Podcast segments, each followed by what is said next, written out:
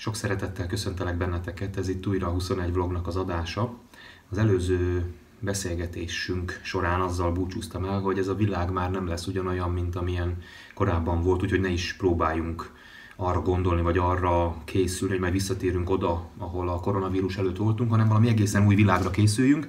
De akkor azt mondtam, hogy nem tudom, hogy pontosan ez a világ milyen lesz, és igazából most sem tudom, de mégis furdal annyira a kíváncsiság, és hajt annyira a gondolatéhség, hogy elkezdtem ezen lamentálni, és engedelmetekkel megosztanám veletek röviden, hogy mire jutottam, hogy milyen lesz ez az új világ, ez a posztkoronális kor. Nyilván nagyon nehéz most bármit olyat mondani, ami aztán biztos, hogy meg fog valósulni. Szerintem most mindenki találgat, én is találgatok, de talán nem biztos, hogy baj, hogyha megpróbálunk gondolatban legalább készülni ezekben a napokban, amikor több időnk van, mint korábban volt, arra, hogy mi vár ránk, vagy mi lesz utána, mi lesz, hogyha ez a vírus, reméljük, minél hamarabb visszahúzódik. Sokan azt gondolják, hogy a munkanélküliség lesz a legsúlyosabb probléma, és rövid távon ezzel egyetértek. Szerintem is a munkanélküliség lesz a posztkoronális kornak a, az első nagy sokja, ez Magyarországon is minden bizonnyal így lesz, de mégis én azt gondolom, hogy ez egy átmeneti időszak lesz. Fájó lesz, nehéz lesz, kínos lesz, kellemetlen lesz, borzasztó lesz, de, de túl leszünk rajta, és ilyen értelemben a munkanélküliség nem lesz, hiszem, nem hiszem, hogy az új világnak, vagy az új korszaknak állandó jellemzője lesz. De hogy mi lesz, ami állandó jellemzője lesz, ha ezt meg akarjuk válaszolni ezt a kérdést, akkor abból kell kiindulnunk, hogy mi az a, az a kor, amiben most élünk, vagy amiben eddig éltünk.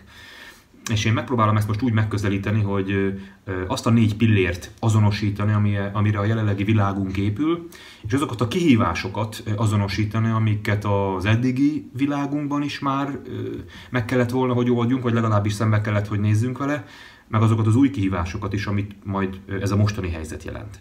Na de vágjunk bele, mert nem is akarom itt túl bőlére ereszteni a dolgot, szóval mik azok a pillérek, amire ez a világ épül jelen pillanatban? Hát egyrészt épül a nemzetközi együttműködésre, a nemzetállamok nemzetközi együttműködésére, amelynek a rendszerét ugye a második világháború óta lényegében változtatás nélkül működtetjük. Ez már nagyon rezegett és nagyon remegett ez a rendszer. Gondoljunk csak az ENSZ-re, amelyik lényegében egy gittegyletté kezdett egyre inkább válni, de a mostani helyzet ezt még inkább meg fogja változtatni.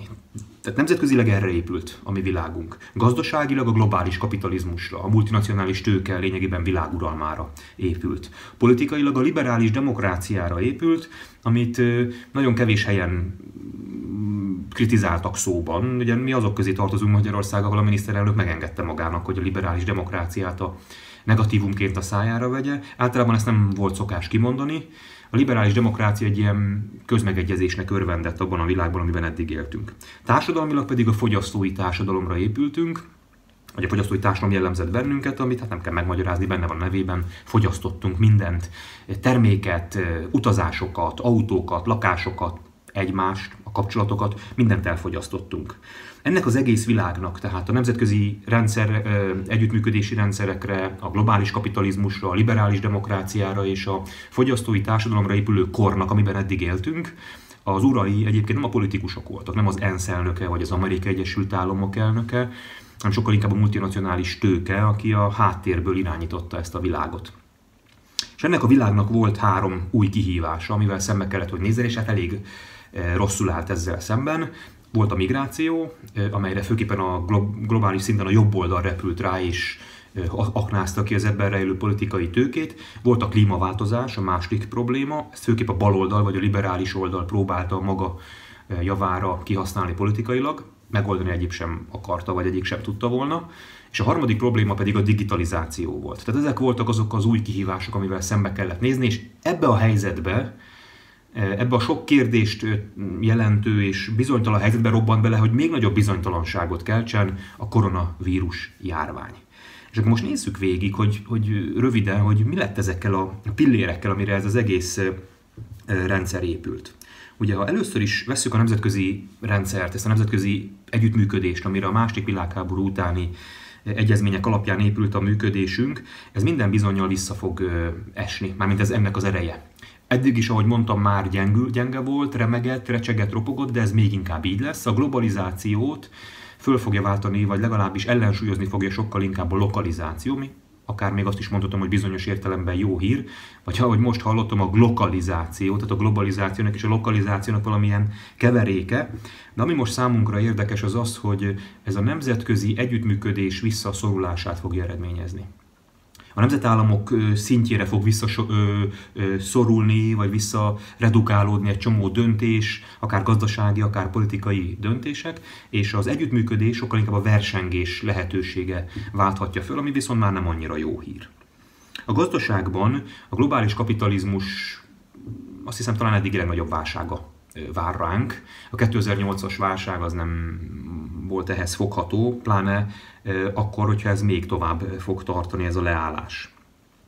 A multik is minden bizonnyal válságokat fognak elszenvedni, de aki ennek, akik ennek a legnagyobb vesztesei lesznek, akiket lényegében ki is fog írtani, azok a kicsik.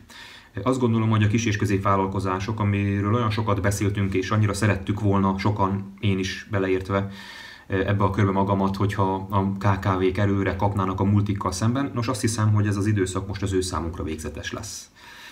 Egyelőre legalábbis én rövid távon nem nagyon látom a ká ká véknak az esélyét és a lehetőségét, ugyanis a globális kapitalizmust pont az előző szempontból következően az állami kapitalizmus láthatja föl legalábbis rövid távon, vagyis az állam fogja osztani a lapokat. Nálunk ez már eddig is zajlott, meg bizonyos országokban már ez eddig is egy látható folyamat volt és jelenség, de ez még inkább így lesz, még inkább fel fog erősödni. Lesz az állam, amely egyfajta oázis lesz gazdasági értelemben, és azon kívül minden sivatag. Tehát akinek nem lesz a gazdaságban az államhoz vagy a kormányhoz valamiféle kapcsolódása, annak nagyon nehéz lesz talpon maradnia. Tehát a startupok, az innováció, a kreativitás ilyen értelemben vissza fog szorulni. Most mondhatnám azt nagyon cinikusan, hogy hát mi magyarok az elmúlt tíz évben végül is már kondicionáltunk, kondicionálódtunk ehhez. Tehát bennünket igazából ez annyira nem is fog ö, ö, váratlanul érinteni, de azért világszinten ez a folyamat szerintem nagyon sok gazdasági bizonytalanságot fog okozni, és akár még tovább erősítheti az államok közötti versenyt, hiszen az államok lesznek azok a gazdasági szereplők, akik egymással versenyeznek majd a globális szintéren. A liberális demokráciáról, ugye azt szintén jeleztem a legelején, hogy, hogy már eleve egy kicsit ilyen, ilyen mutatványos bódéként működött csak, és igazából sehol sem működött. Klasszikus értelemben a demokrácia, talán sohasem. De hogy az egész liberális demokrácia egy színház volt, ahol körülbelül úgy nézett ki a helyzet, hogy a színháznak az igazgatója az a multinacionális tőke volt, a színészek voltak a politikusok, és a nézők voltunk mi, vagy a nézők voltak az emberek.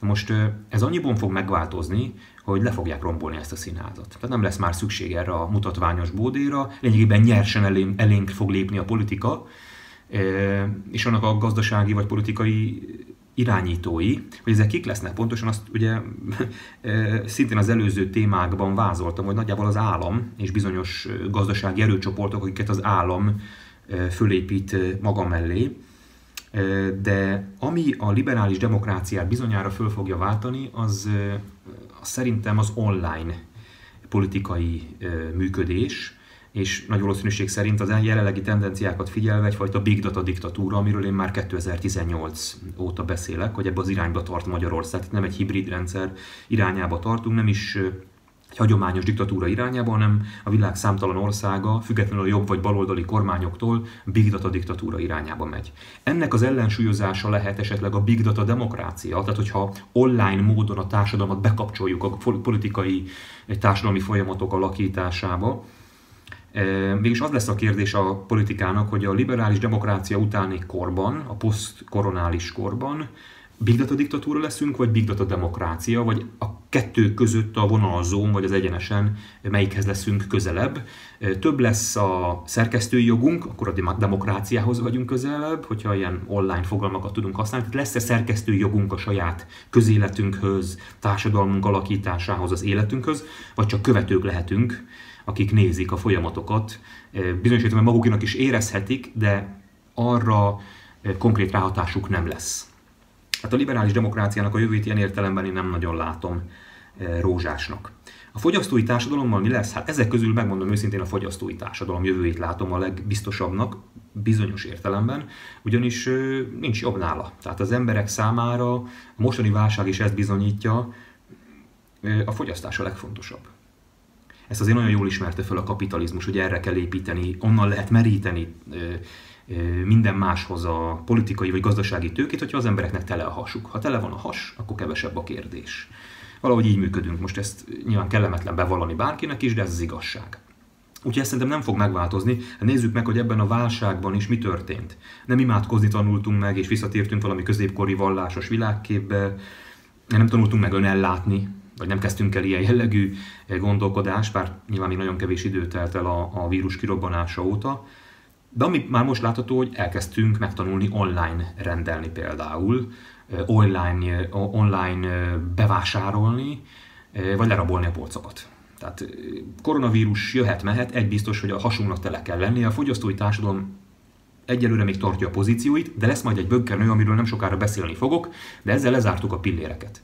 Tehát azt látjuk, hogy a nemzetközi együttműködés visszaszorul, a liberális demokrácia meggyengül, a, a, a politika szinterén a big data diktatúra erősödik meg, a gazdaság terén szintén az állami kapitalizmus, és a fogyasztói társadalmat azt meg igyekszünk mi valahogy fenntartani úgy, ahogy. De most nézzük a kihívásokat. Mik azok a kihívások, amelyek érik majd ezt a világot, ezt a posztkoronális kort? Hát nyilvánvalóan kihívások tekintetében mondtam, hogy van a migráció, van a klímaváltozás és van a digitalizáció, mint a huszonegyedik század nagy kihívásai, és a történelemnek a korábbi kihívásai, tehát az éhínségek, a járványok vagy a háborúk, azok nem voltak annyira jellemzőek az életünkben. De most azt javaslom, hogy ne csak az három új, hanem a három régi kihívást is röviden nézzük meg, hogy ott mi várható. Kezdjük a migrációval, kezdjük az újakkal. Nagyon érdekes, amit érzek, de a migráció szerintem most egy bizonyos időre alábbhagy. Nem vagyok ebben száz százalékig biztos, természetesen nem hiszem, hogy ez hosszú távon, hosszú távú jóslatot jelent, de hogy rövid távon a migráció érthető okokból, a felerősödött félelem, a megszűnő kereskedelem, a, a megszűnő közúti, vagy akár bármilyen jellegű közlekedési hálók leomlása miatt a migráció gyengülni fog. Ebből kifolyólag a jobb oldalnak majd valami más eszköz után kell nyúlnia, hogyha ha fönn akar maradni politikai értelemben. Tehát Soros György majd valószínűleg nem a migrációt fogja szervezni a plakátokon, hanem mondjuk a koronavírust. De minden esetre most ami számunkra lényeg, hogy a migráció talán nem lesz olyan jellegű valós kihívás, vagy, vagy felhasználható kihívás a politika számára, mint eddig. Mi van a digitalizációval? Hát ha a migrációról azt mondtuk, hogy az visszaszorul, a digitalizáció az szerintem fel, tehát még, még robbanásszerűbben fog fejlődni, ugyanis akár az oktatás, amit látunk most, akár a munkahelyek kénytelenek lesznek ebbe az irányba mozdulni. Tehát egyszerűen a szükség még inkább rá fogja kényszeríteni a társadalmat a digitalizációra, a digitális társadalmi létezésre. A robotizáció is szerintem fel fog erősödni, hiszen ilyen helyzetekben, mint amilyenekben most vagyunk, fölértékelődhet azon gyártósoroknak a szerepe, amelyeket robotok irányítanak, és ezáltal továbbra is termelnek. És ne felejtjük el, szintén a digitalizációt fogja segíteni a big data diktatúra, vagy akár a big data demokrácia lehetőségei is, hiszen ezek is az online térnek a, a szerepét fogják felértékelni. És hát ide tartozik bizonyos értelemben a megfigyelés, az online digitális megfigyelés lehetősége is. Ugye ez mindig is egy ilyen érzékeny kérdés volt, hogy mennyire adunk lehetőséget az államnak, a kormánynak, a politikának, vagy bárkinek arra, hogy online eszközökkel a mi életünket lekövethesse. De most a jelenlegi járvány lényegében ad egy ilyen egészségügyi Jolly Jokert a megfigyelő kezébe, mert azt mondhatja, hogy azért kell, hogy megfigyeljelek, akár úgy, hogy közvetlenül a mozgásodat ellenőrzöm, vagy akár közvetlenül a testi folyamataidat, hogy nagyon előre szaladjak. Bár nem tudom, ez mennyire jelenti a távoli jövőt, mert hogy inkább a közeljövőt. Szóval az a lényeg, hogy fel fog erősödni ez a folyamat. A megfigyelés, az online megfigyelés szerintem nem csak, hogy egy ilyen ki nem mondott titkos folyamat lesz, hanem lényegében egy nyíltan vállalt dolog lesz, és lehet, hogy még mi is azt fogjuk mondani, hogy oké, nyugodtan figyeljetek meg engem, csak, csak védjetek meg a koronavírustól. Lehet, hogy önként fogunk menni a vágóhídra. Nézzük a harmadik nagy új kihívást, a klímaváltozást.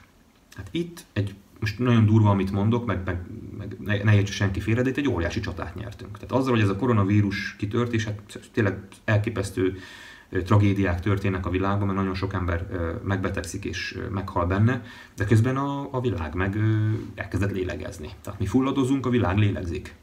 Ahogy a múltkor is mondtam, ekkora siker még nem értek el a zöldek, mint amit a koronavírussal elért egy személy ott Kínában. Úgyhogy Greta Thunberg elmehet újra suliba, még hogyha otthonról is tudja majd a, a, a sulit követni.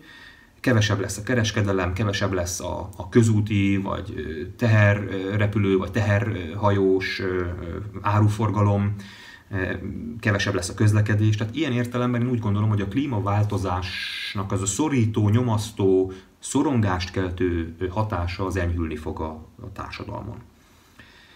Nézzük a régi kihívásokat, ugye a háborúkat, a járványokat és az éhínséget. Lesznek-e háborúk például? Én azt gondolom, hogy kevesebb háború lesz, vagy legalábbis ugyanannyira nem lesznek háborúk, mint amennyire az elmúlt időszakban sem voltak. Mindig volt háború a történelemben, és a világ valamely pontján most is van, és a jövőben is lesz, de azért azt lássuk be és vegyük észre, hogy, hogy az elmúlt évtizedekben sokkal-sokkal kevesebb háború volt, mint a történelem más korszakaiban.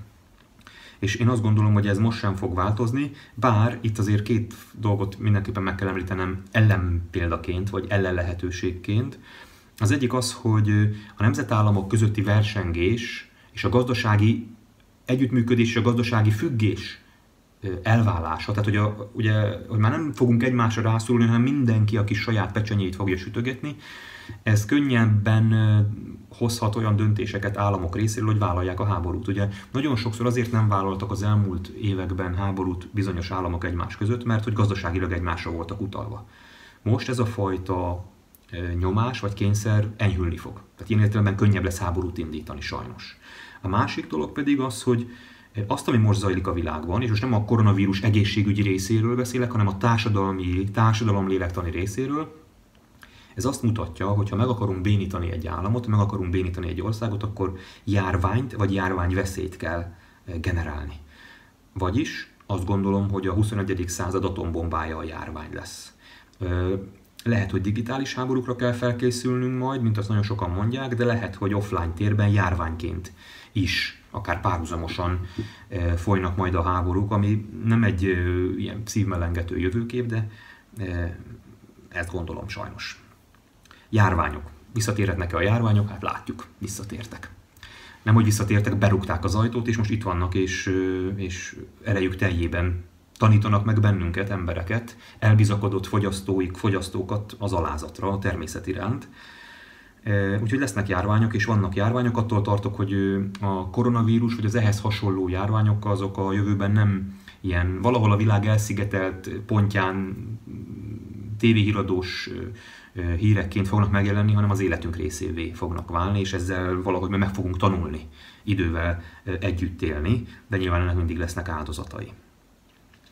Azt is el kell mondjam, hogy ez a járvány dolog, ez mindig itt lebegett a fejünk fölött, mint Damoklész kardja. Tehát az elmúlt tíz évet, ha végignézzük, akkor szinte egy-két évente volt valamilyen járvány, amitől rettegtünk, akár a Zika vírus, akár a SARS, akár más vírusok, és szinte csak idő kérdése volt, hogy az egyik majd kitörjön regionális karanténból, és világjárvánnyá váljon, és hát ez most valóban azzá vált.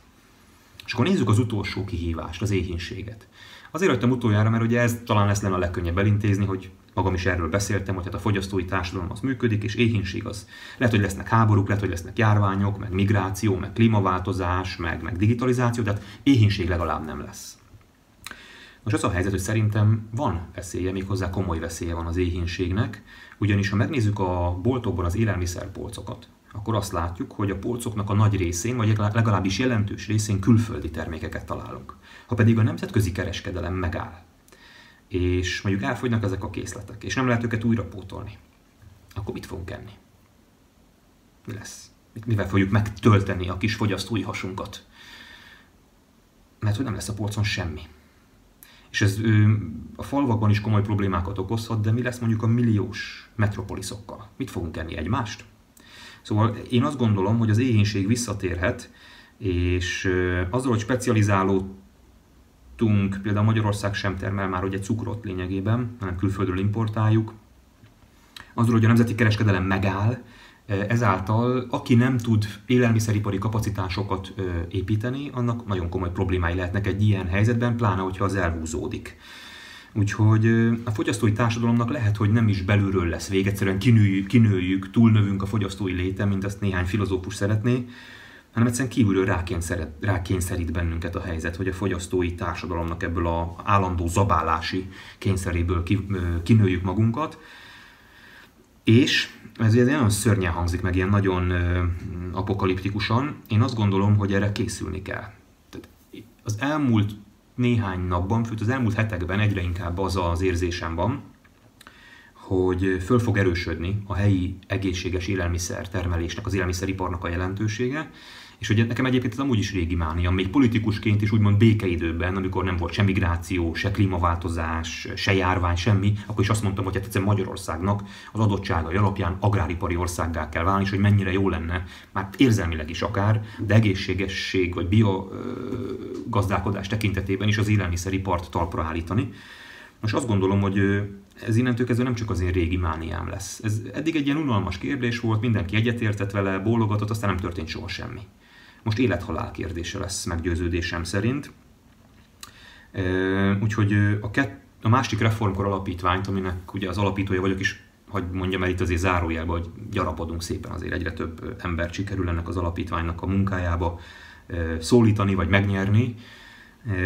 Szóval ennek az alapítványnak a, a működését, fő csapás irányát több irányba képzelem el, vagy képzeljük el, de az egyik az biztos, hogy ez kell, hogy legyen.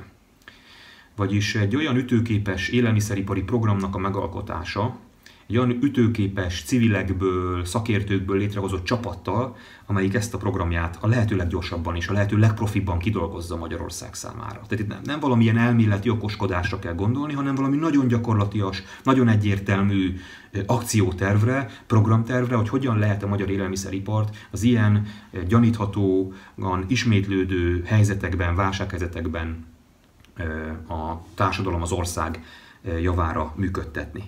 Hogyan lehet egy huszonegyedik századi élelmiszeripart teremteni, amely ugye bio, egészséges, helyi, tehát megfelel egy csomó kritériumnak egyszerre. És ami nagyon érdekes ebben, hogy ez nem csupán erre a jelenlegi járványhelyzetre válasz. Tehát azt is el kell áruljam nektek, hogy nem a járvány idején kezdtem el ezzel gondolkodni, hanem a járvány megelőző napokban éppen. Méghozzá a klímaváltozás kapcsán.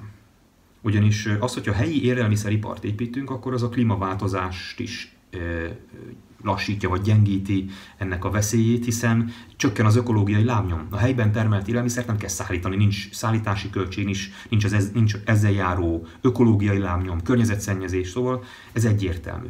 Úgyhogy én azt gondolom, hogy most lényegében két legyet is üthetünk egy csapásra. Egyrésztről választathatunk a járvány lehetséges jövőbeni élelmiszerellátási problémáira, másrészt pedig csökkenthetjük a klímaváltozásnak a veszélyét, erejét. Tehát úgy tudjuk a helyi biztonságunkat, élelmezési biztonságunkat erősíteni az élelmiszeriparnak az újra történő talpraállításával, hogy közben az ökológiai terhelést is csökkentjük.